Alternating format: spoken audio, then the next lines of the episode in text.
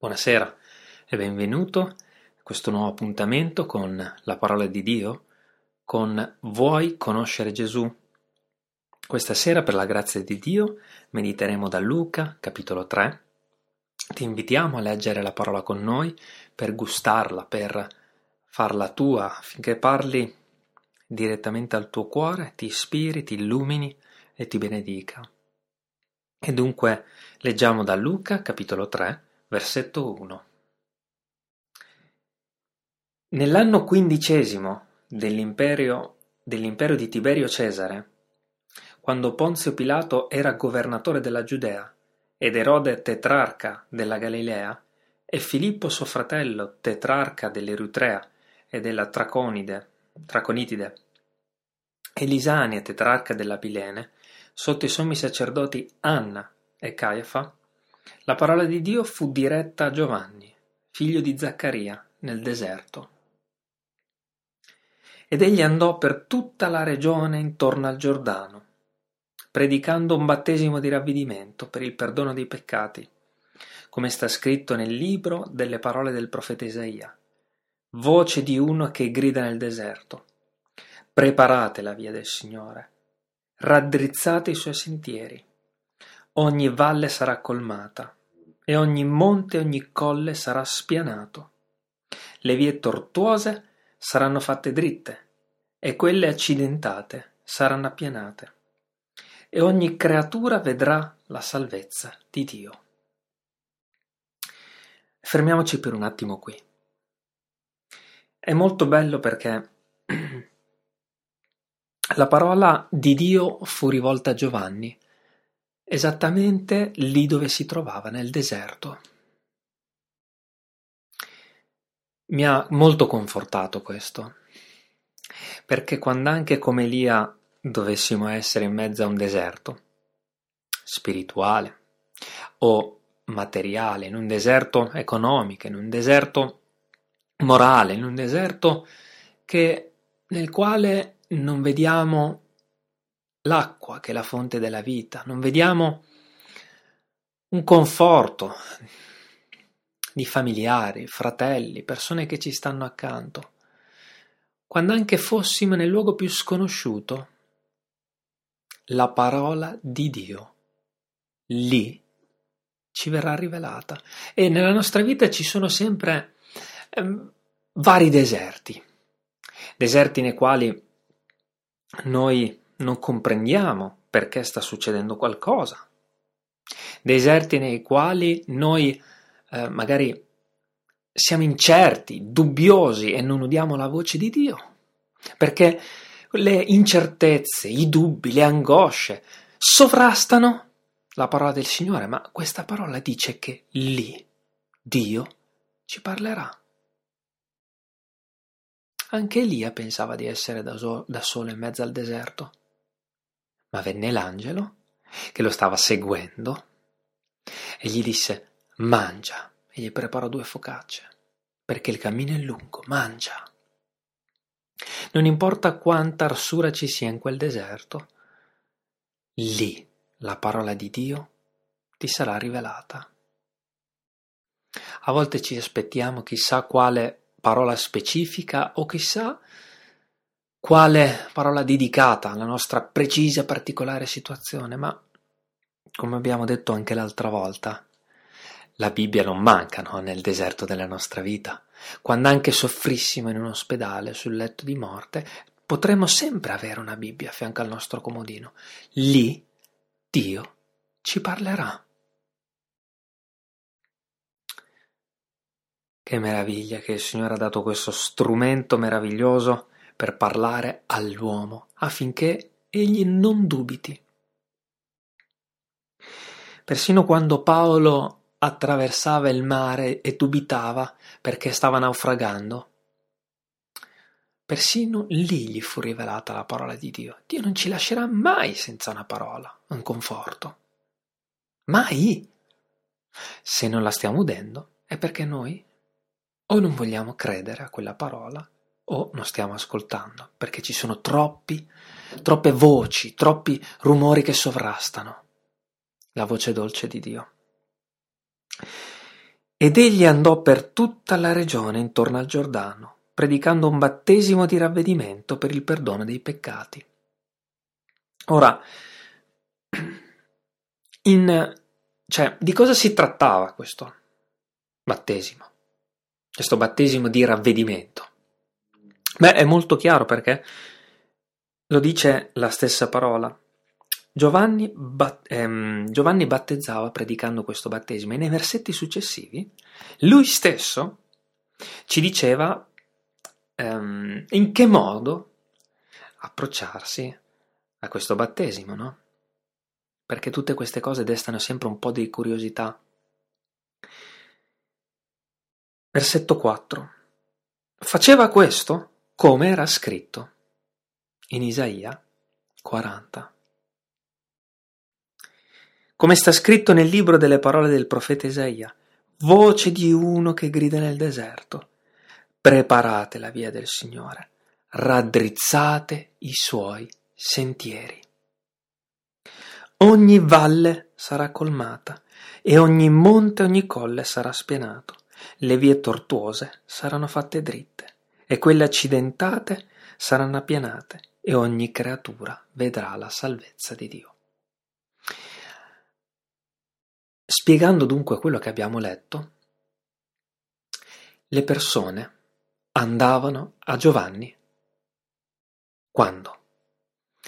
Quando sentivano che le loro vie erano un po' troppo tortuose e desideravano renderle dritte, quando sentivano che quelle montagne, quei colli, quelle valli del loro cuore erano un po' troppo alti e bassi, alti e bassi, alti e bassi, valli vuoti nell'anima da colmare, monti, montagne dell'anima da abbattere, montagne da abbattere, montagne di incredulità, valli da colmare, valli di vuoti nell'animo, quel vuoto che può creare una sofferenza o quel vuoto della mancanza di compassione o mancanza di umanità.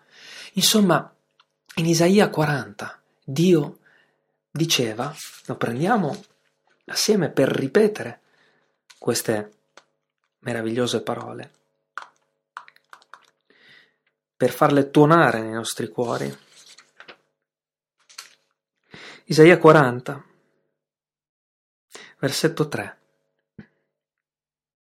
La voce di uno grida, e questo qualcuno sarebbe stato anni dopo Giovanni. Preparate nel deserto la via del Signore, appianate nei luoghi aridi una strada per il nostro Dio. Ogni valle sia colmata e ogni monte e ogni colle siano abbassati, i luoghi scoscesi siano livellati, i luoghi accidentati diventino pianeggianti. Insomma, ravvedetevi, pentitevi dei vostri peccati. Questo sta a significare quella valle colmala, quel sentiero fallo dritto, quel monte abbattilo. Perché ci sono sentieri nella nostra vita che fanno su, giù, destra, sinistra, continuamente tortuosi, a volte tornano indietro, si attorcigliano e siamo pieni di dubbi e siamo pieni di angosce e pensiamo spesso, se faccio così forse Dio mi perdonerà, se faccio colì forse evito questo ma faccio quell'altro. Pecco magari un po' di meno così, quell'altro forse Dio me lo permette, c'è sempre un forse, una confusione, valli, monti, sentieri che non si capisce nemmeno dove vanno a finire, labirinti, grovigli di sentieri. Per questo Isaia profetizza di queste parole che saranno condivise con il popolo di Israele un giorno attraverso Giovanni, dice: ravvedetevi e venite a me, perché nel momento in cui tu ti ravvedi, quella via da tortuosa, da storta, da pericolosa, diventa dritta. E dice, quando tu farai questo, quando quel monte, la mia parola lo accuserà, e ti farà sentire colpevole, e tu avrai nel cuore il desiderio di essere perdonato. Quando quel monte sarà abbattuto, vieni a me. pentiti. Ecco cosa voleva gridare al mondo intero Dio, e allora e anche adesso. E si testimoniava con cosa di questo ravvedimento? Con il battesimo. Per questo era chiamato battesimo di ravvedimento. Più avanti leggeremo che anche Gesù ubbidì alla parola di Dio battezzandosi nel Giordano, non che lui avesse bisogno di ravvedersi, ma come uomo ha ubbidito, si è sottomesso alla parola di Dio. E se Gesù non si è sottratto, perché devi sottrarti anche tu a questa testimonianza che davanti a Dio sei peccatore e hai bisogno di pentirti per i tuoi peccati? Se persino Gesù, il santo, lo ha fatto, non che avesse peccati di cui pentirsi, ma cioè se persino Gesù ha obbedito, come puoi pensare di non averne bisogno tu, di testimoniare? A volte è un grande passo di fede nella parola di Dio questo battesimo nell'acqua, che testimonia del fatto che l'uomo che eri prima viene sommerso dalle acque, muore e risorge un uomo nuovo. Attenzione, non fare questo passo se non ti sei pentito dei tuoi peccati, perché quella valle deve diventare un terreno pianeggiante, quel monte deve sparire e quella via tortuosa deve diventare dritta. Allora, come dice il versetto cinque di Isaia quaranta, che stavamo leggendo prima, allora, allora, solo allora, la gloria del Signore sarà rivelata. Cioè, allora vedrai Dio, allora riceverai la potenza di Dio.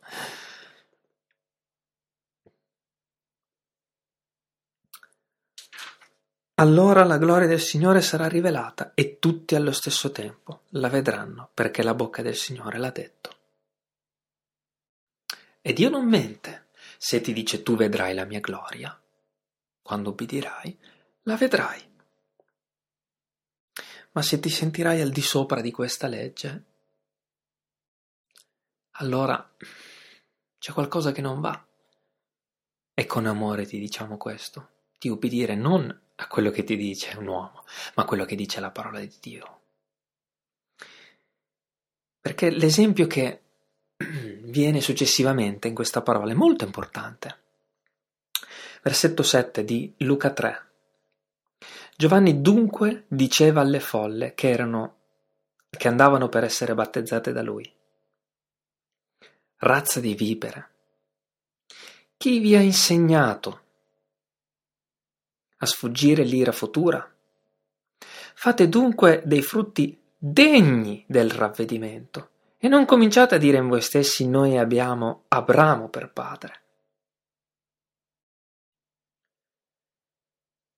Fate dei frutti degni del ravvedimento e non dite che siete, che andate in chiesa la domenica, che avete sentito parlare di una chiesa evangelica, l'avete frequentata, lì vi hanno fatto questo, quest'altro e siete a posto con Dio.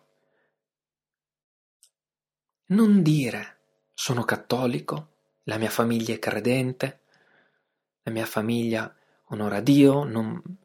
Lascia stare.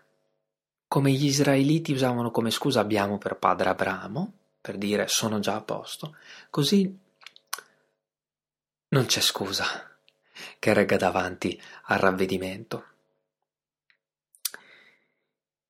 Perché vi dico che Dio può fare da queste pietre sorgere dei figli ad Abramo. Cioè, Dio è onnipotente, non ha bisogno eh, di, di menzogne, di mezzucci, vuole dei figli, non, non altro. Ormai la scure è posta alla radice degli alberi. Ogni albero, dunque, che non fa buon frutto, viene tagliato e gettato nel fuoco. E gli alberi, nella parola di Dio, sono tante cose, ma in questo contesto nella maggior parte delle volte nella parola di Dio, l'albero è l'uomo.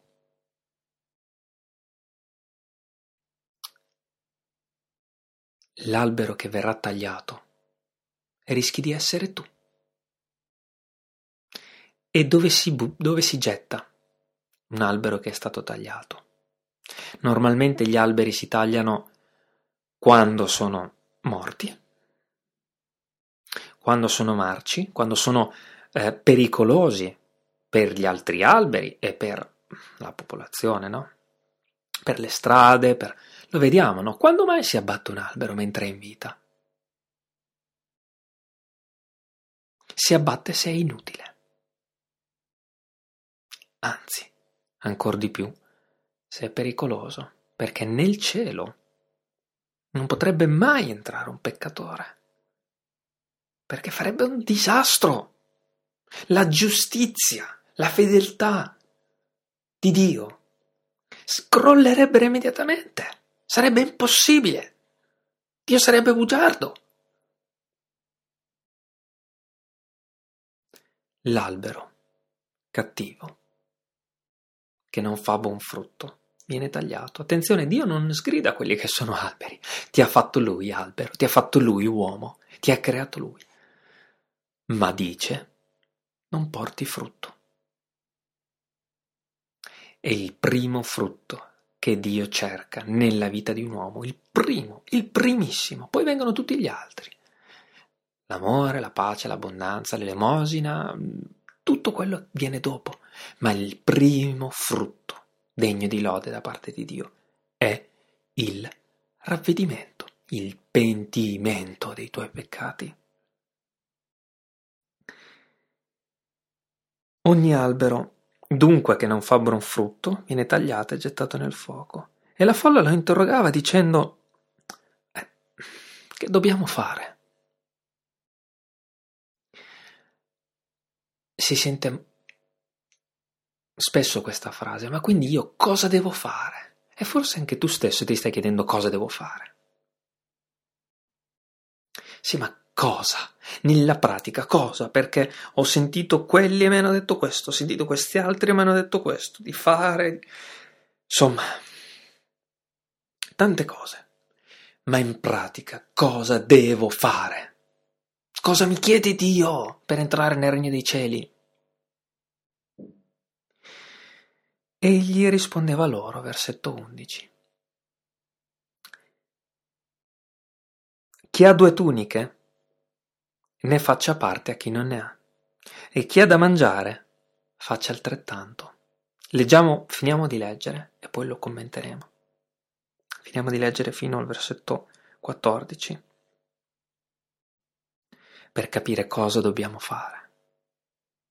Vennero anche dei pubblicani, cioè esattori delle tasse, che lucravano, aggiungevano una piccola percentuale per guadagnare dalle tasse. Vennero anche dei pubblicani per essere battezzati e gli dissero: Maestro, che dobbiamo fare? Ed egli rispose loro: Non riscuotete più nulla di quello che vi ho ordinato. Lo interrogarono pure dei soldati dicendo: E noi che dobbiamo fare? Ed egli a loro: Non fate estorsioni, non opprimete nessuno con false denunce e non accontentatevi, ed accontentatevi della vostra paga. Allora, ci avete fatto caso che per gli esattori delle tasse, per i pubblicani, Giovanni non dice smettete di essere pubblicani, cioè smettete di riscuotere le tasse. Dice smettete di lucrare, di aggiungere per rubare al prossimo. È molto importante questo. Cioè, pentiti.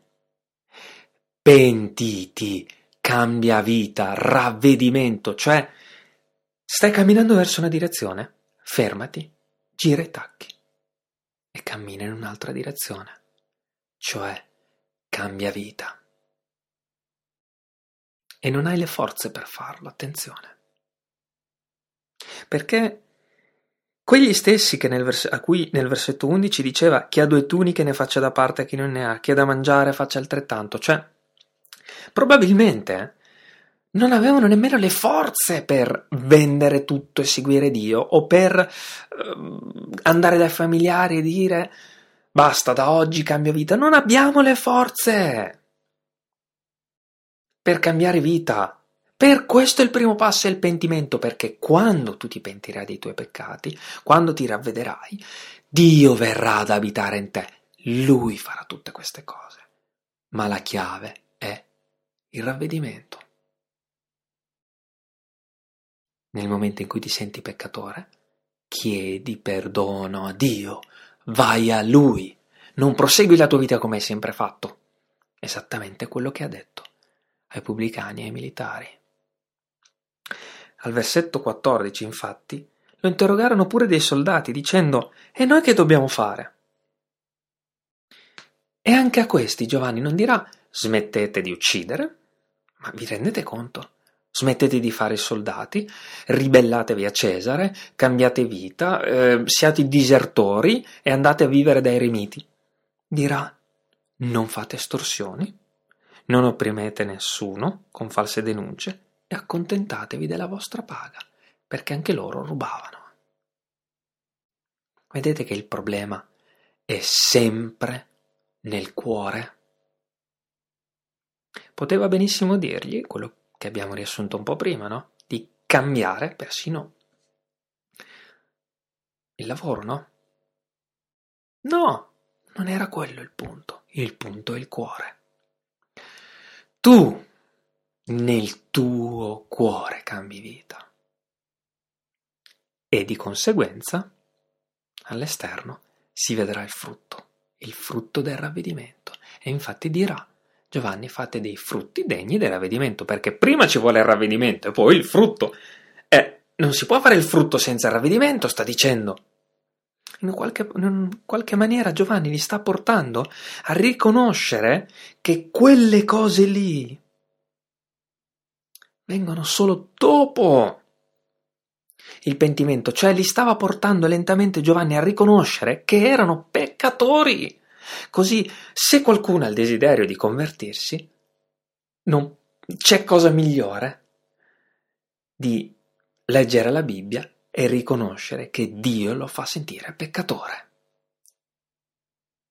Perché noi vogliamo subito il frutto, no? Vendere, fare l'emosina, smettere di lucrare, di rubare. Sì. Ma quelle cose che fai devono farti sentire colpevole. E Dio ti perdonerà gratuitamente, in uno schiocco di dita, in un batter d'occhio. Se ti pentirai, chiederai perdono al tuo Dio, ti farà sentire tutta la pace del cielo, il perdono. Ce lo farai di cuore. E quindi queste persone testimoniavano che le loro valli, i loro monti del loro cuore erano colmati, abbattuti, perché si erano pentiti. Non c'è battesimo quando si è infanti, non c'è battesimo, cresima, comunione e quant'altro che possa salvare. C'è il ravvedimento, e dopo il ravvedimento lo Spirito di Dio verrà ad abitare in te.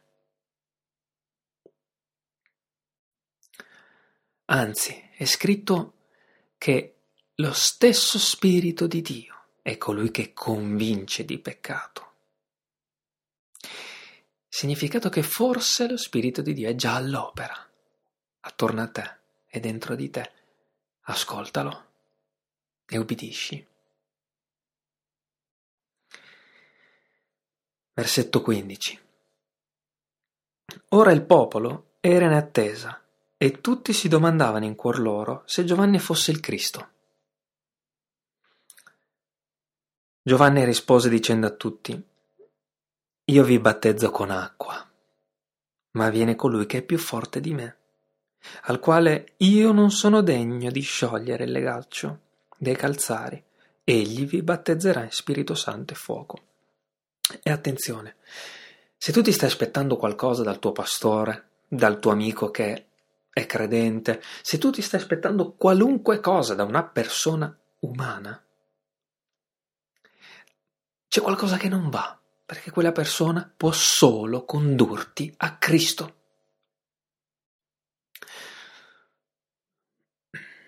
perché Gesù è colui che battezza con lo Spirito Santo e col fuoco, nessun altro. Nessuno. Se qualcuno ti dice qualcosa di diverso, mette le mani sulla tua testa e magari ti dice: io ti do questo. Quella persona è nell'errore, non ascoltarla, perché ti dirà, il giusto ti dirà: Gesù ti offre questo, nel nome di Gesù ti do questo, per le virtù che Gesù mi ha dato, per la gloria di Gesù egli ti battezza.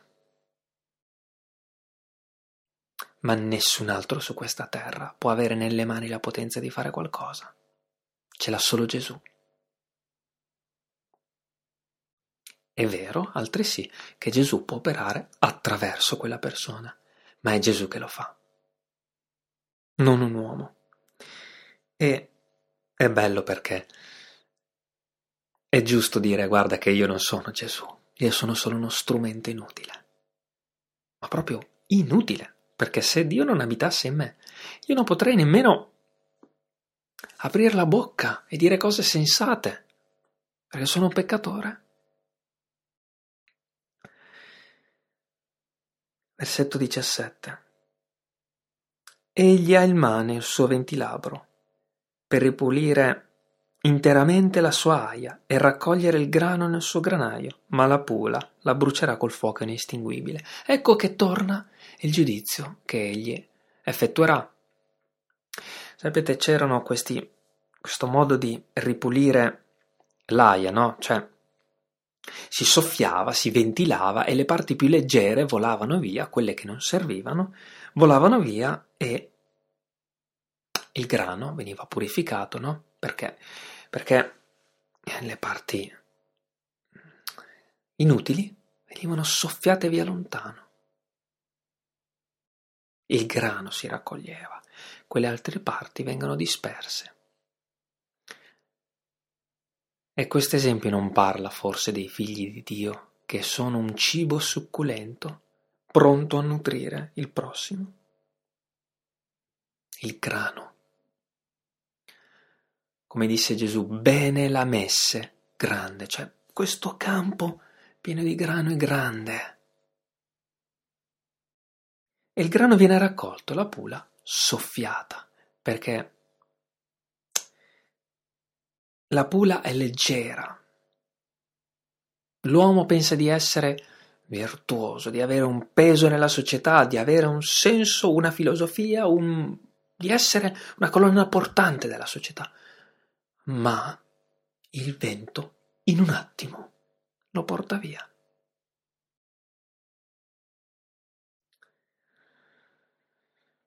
E attenzione,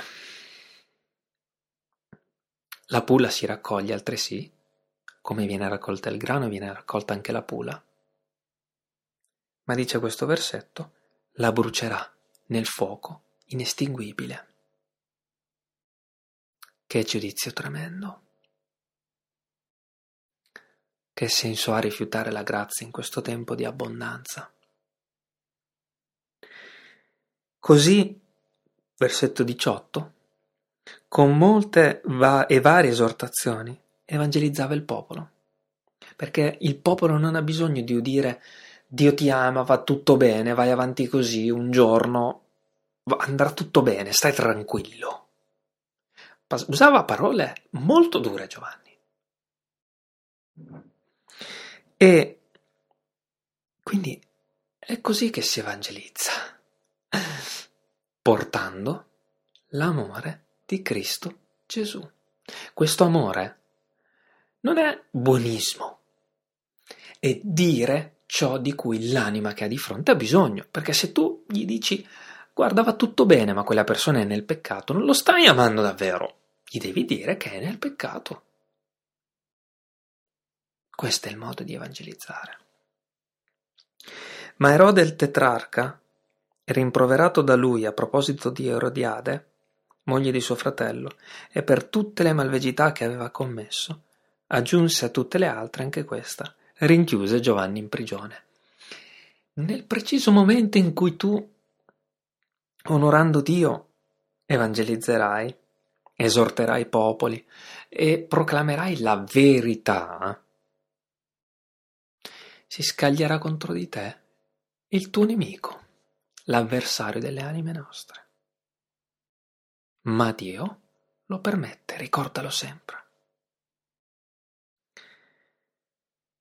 E in un altro capitolo di un altro Vangelo è raccontato che Giovanni aveva anche a Erode detto: tu non puoi prendere la moglie di tuo fratello.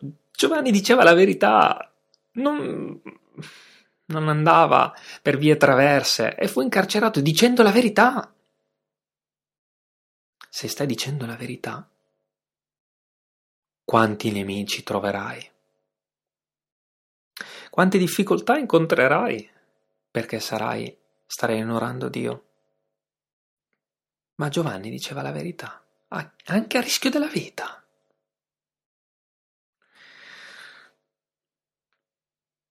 Quindi Giovanni fu rinchiuso in prigione. Ora, mentre tutto il popolo si faceva battezzare, anche Gesù fu battezzato, come dicevamo prima, e mentre pregava si aprì il cielo e lo Spirito Santo scese su di lui in forma corporea, come una colomba, e venne una voce dal cielo: tu sei il mio diletto figlio, in te mi sono compiaciuto. Forse Dio non aveva lo Spirito Santo prima? È venuto solo in quel momento?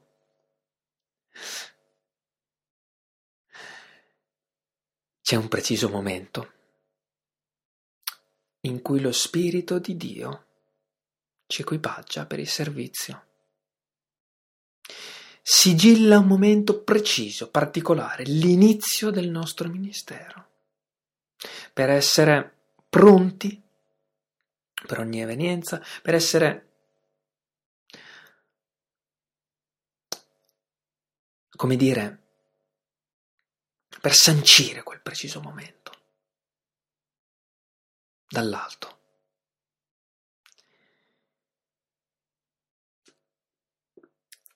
E credo che questa sia l'esperienza di ogni figlio di Dio, soprattutto di sentire queste parole: tu sei il mio diletto figlio, in te mi sono compiaciuto. Gesù è in noi e solo di Lui si compiace il Padre. A volte ci sembra quasi di sentirle quelle parole che Dio ci dice, perché si compiace della vita di Gesù in noi.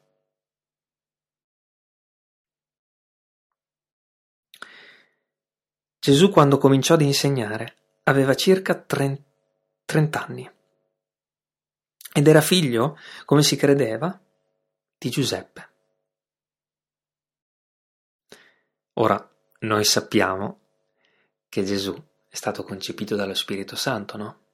Però i Vangeli riportano la genealogia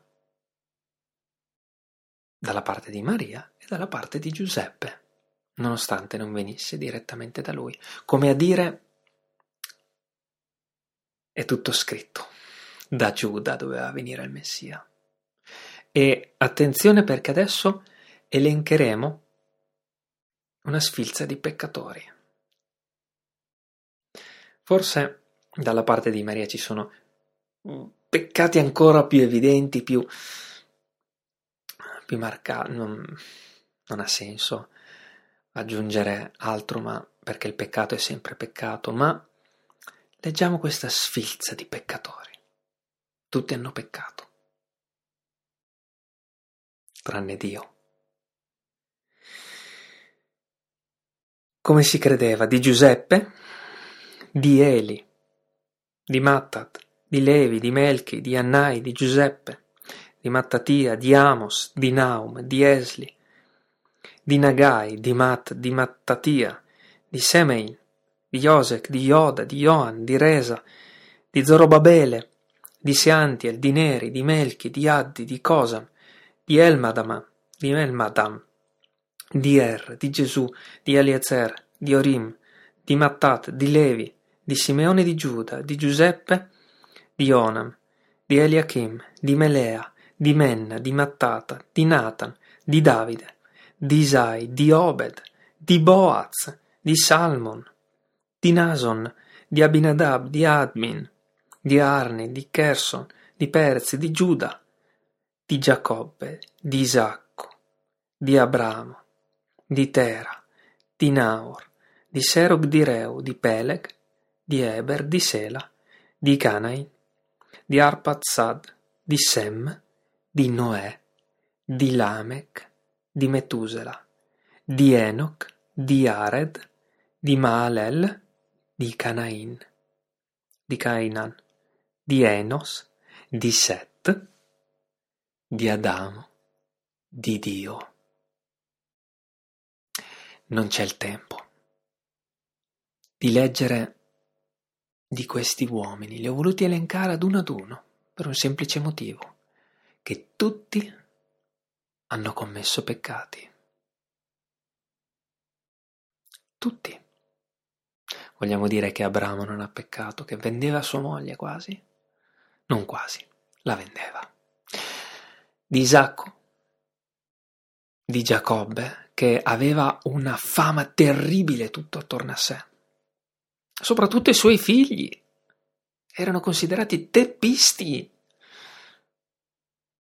Boaz, che sposò una straniera.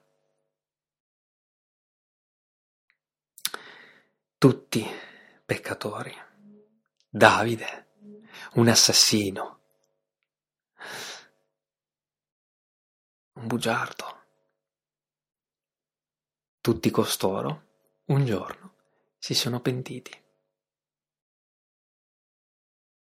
E così Gesù era figlio di Dio.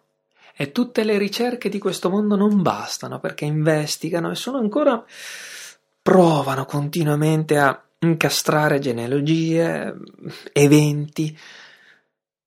Ma qui c'è scritto tutto. Ed è da duemila anni che c'è scritto da chi veniva Gesù.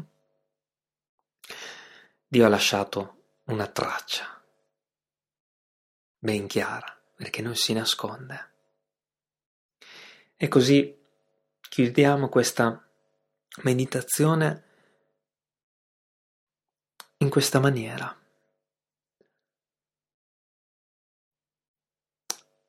Se sei un peccatore che non si è ancora pentito per i suoi peccati, oggi accetta la grazia del tuo Dio, gratuita, e sarai salvato. Questa promessa te la fa Dio stesso attraverso la sua parola. Che Dio ti benedica. Amen.